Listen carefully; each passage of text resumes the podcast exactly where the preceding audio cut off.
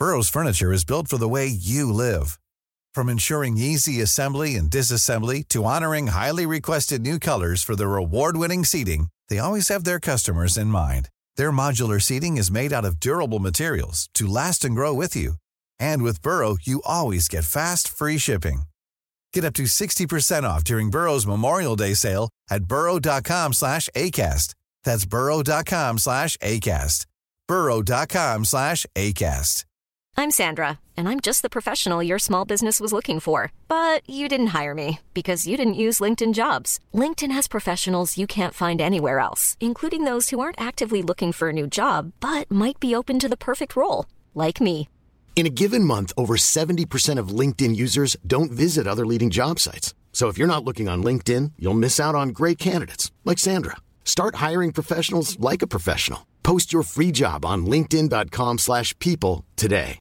Hey Dave, Yeah, Randy. since we founded Bombus, we've always said our socks, underwear and t-shirts are super soft. Any new ideas? Maybe sublimely soft. Or disgustingly cozy? Wait, what? I got it. Bombus. Absurdly comfortable essentials for yourself And for those facing homelessness. because one purchased equals one donated. Wow, did we just write an ad?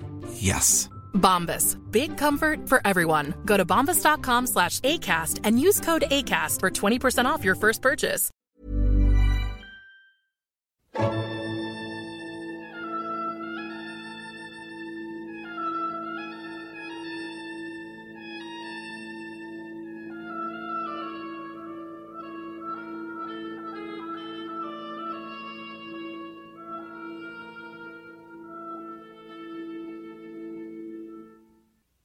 سلام.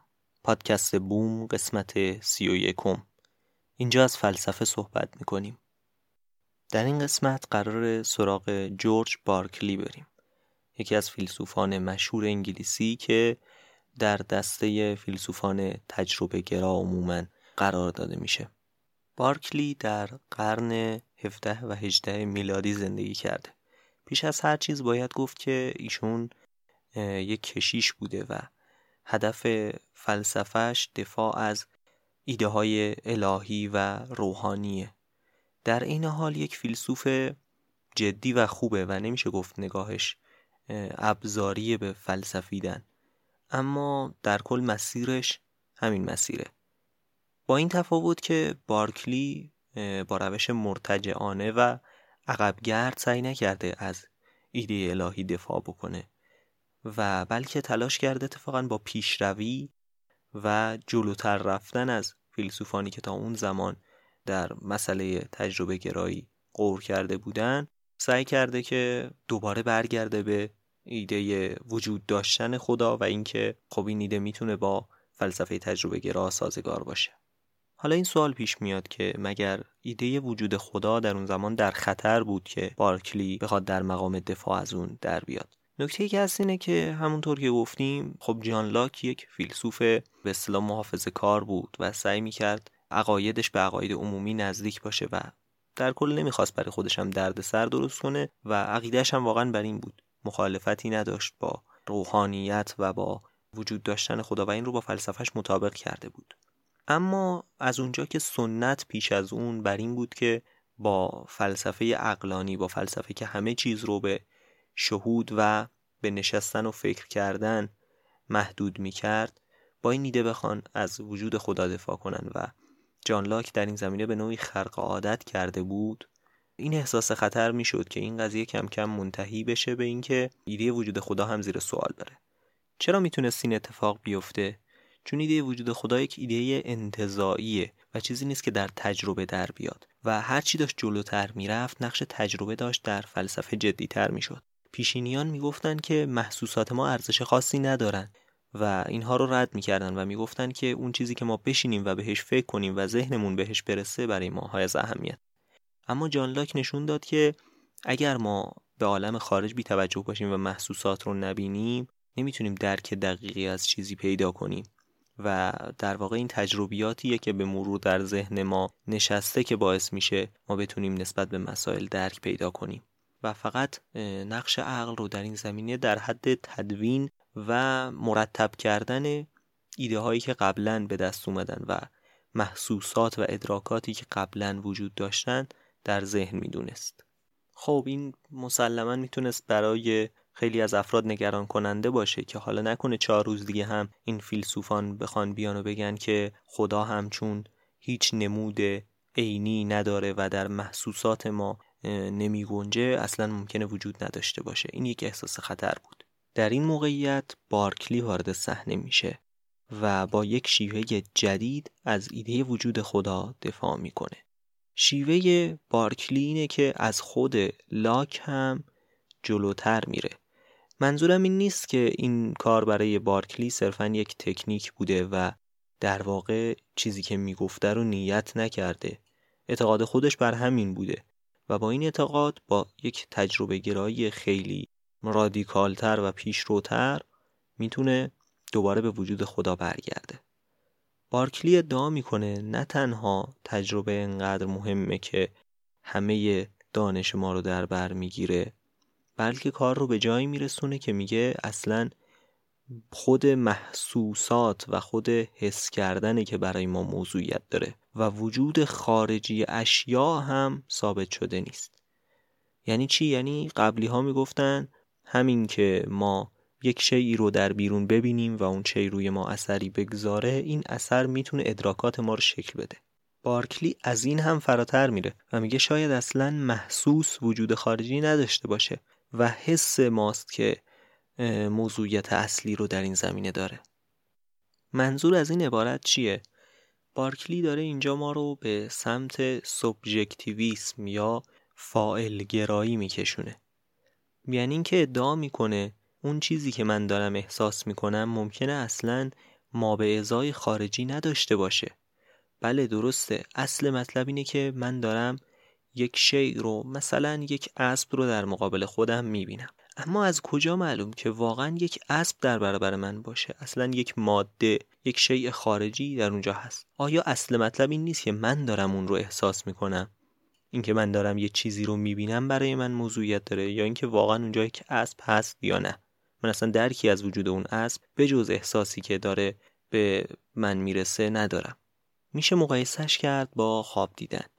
یا مثلا در دنیای امروز باید برای ما قابل درکتر باشه وقتی که فیلم ها اومدن کیفیتشون روز به روز بالاتر رفت و الان فیلم های چند بودی رو داریم. تصور کنید یک نوع بسیار پیشرفته ای از توهم برای ما ایجاد بشه یا اینکه یک نوع بازنمود خیلی قوی مثلا یک نوع فیلم چند بودی بسیار طبیعی ساخته بشه که ما با دیدنش واقعا احساس کنیم که اون شی رو در مقابلمون داریم. این چه تفاوتی داره با اینکه واقعا اون شی در برابر ما باشه؟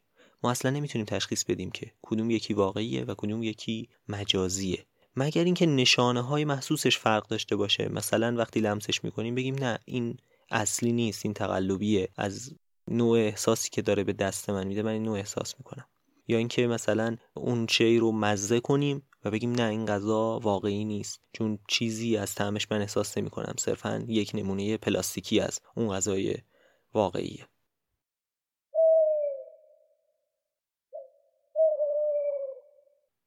پس همه چیز درباره محسوساته. همه چیز درباره اون احساسیه که به من می‌رسه نه درباره اون چیزی که واقعا در خارج هست. و خب این خیلی کار ما رو عجیب می‌کنه. در این حال باید دونست که بارکلی اصلا به نیت گرایش به شکاکیت نیست که ما رو به اینجا رسون. بلکه می‌خواد توجه ما رو به فائل ادراک یعنی به خودمون که داریم اون احساس رو دریافت می‌کنیم جلب کنه. و از این راه به این برسه که یک وجود روحانی در ما هست یک روحی در ما هست که داره اینها رو دریافت می‌کنه و حالا با این برسه به همون مقصود الهی خودش. برای تک تک محسوسات ما استدلال میاره. اول سراغ اون کیفیات ثانویه‌ای که گفتیم میره. یعنی اون چیزهایی که لاک قبول کرده بود که اینها وجودشون تقریبا وابسته به فاعل ادراکه و خارجی نیست. مثلا گرما و سرما. که وقتی ما مثلا فرض کنید دستمون زیر آب گرم بوده بعدش دستمون رو در یک آبی با دمای کمتر می‌بریم خب اونجا احساس می‌کنیم که این آب سرده. در حالی که اگر قبل از اون دستمون توی یخ بوده باشه همون آب رو گرم ارزیابی می‌کنیم. پس میگه که حرارت خب کلا وابسته به فاعل تموم شد و رفت. بعد میره سراغ طعم ها میگه خب طعم هم تقریبا همچین داستانی داره. ممکنه من بعد از خوردن یک چیز شیرین یک خوراکی دیگر رو بخورم و احساس کنم که بیمزه است. در حالی که اگر اون رو بعد از خوردن مثلا خیار مصرف کرده بودم دیگه احساس نمی کردم که بیمزه است و یکم تم شیرینی ازش می گرفتم بعد میره سراغ اسوات و اون رو هم وجود خارجیش رو انکار می‌کنه. چون میگه صوت که جرم نداره ماده نیست و فقط یک نوع حرکت یک نوع لرزشه که اون هم دوباره بسته به اینه که پرده گوش ما رو بلرزونه. حالا با بیان اون زمان نه با دقیقا درک علمی امروز. ولی میگه اون هم وابسته به ادراک ماست و پس این هم می‌تونه ما به ازای خارجی نداشته باشه. بعد میره سراغ رنگ ها میگه رنگ هم که دیگه واضحه.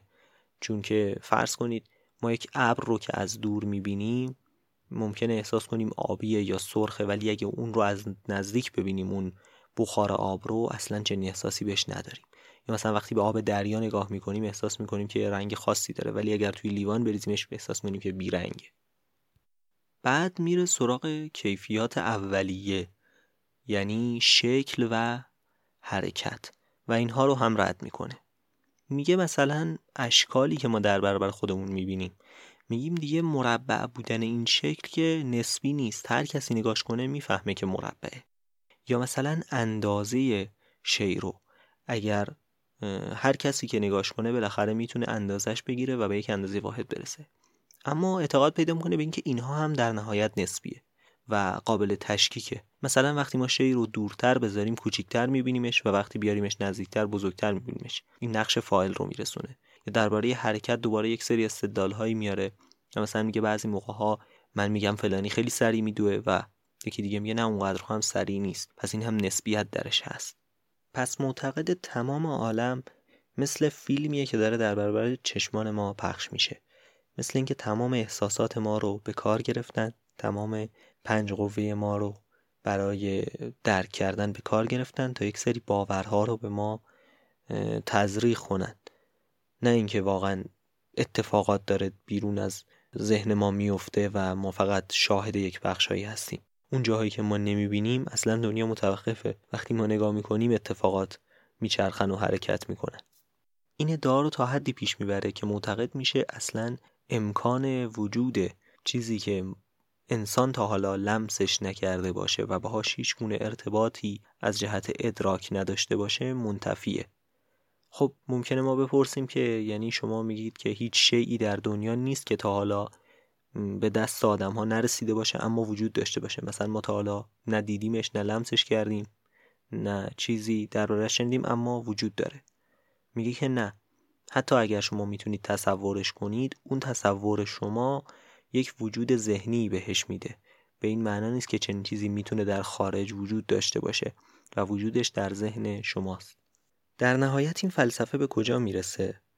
بارکلی میگه اونطور که نیوتون و دکارت تصور کردن و این اندیشه رو به دنیای فلسفه وارد کردن که دنیا مثل یک ساعت مکانیکی همه کارهاش تنظیم شده و کوک شده است و داره روی یک مسیر مشخص پیش میره اصلا چنین تصوری به واقعیت نزدیک نیست و همه چیز در لحظه داره خلق میشه. همه چیز در لحظه برای ما و در برابر ادراک ما به وجود میاد.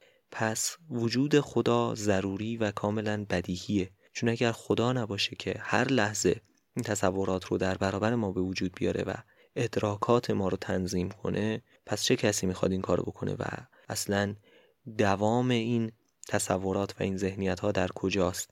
چی باعث میشه که من الان یک صحنه رو ببینم چشمامو ببندم برم و برگردم و دوباره همون مسیر رو به همون صورت درک کنم و بتونم ادامش بدم.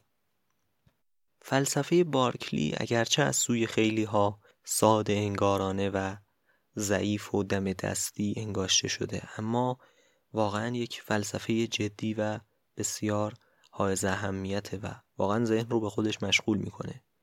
من هم شما رو با این مشغله ذهنی تنها می‌ذارم و ترجیح میدم که به نقد این فلسفه و به ارائه جوابهایی که در دیدگاه های دیگر ارائه شده فعلا نپردازم و این رو بگذارم در قسمت های بعد که شما باز به پاسخها برخورد می‌کنید همونجا بتونید مقایسه کنید و بالاخره نظرات رو از فیلسوفان دیگر دریافت کنید. همینقدر الان اشاره کنم و به این نکته اکتفا کنم که این فلسفه در ادامه هم ارتقا پیدا می‌کنه و طرفدارانی پیدا می‌کنه. در قالب همین فلسفه اصالت ذهن که مبتنی بر این اعتقاد هست که در کننده مسائل نقش خیلی مهم داره و اینطور نیست که مواد خارجی و اون چیزهایی که در خارج وجود دارن به همین راحتی روی هر نوع ادراک کننده ای تاثیر یکسان بذارن و نقش اون در درک اینها بی اهمیت باشه. خیلی ممنونم که این قسمت رو تا آخر شنیدید و ممنون که پادکست رو به دیگران هم معرفی می‌کنید. تا قسمتی دیگر روزگار خوش.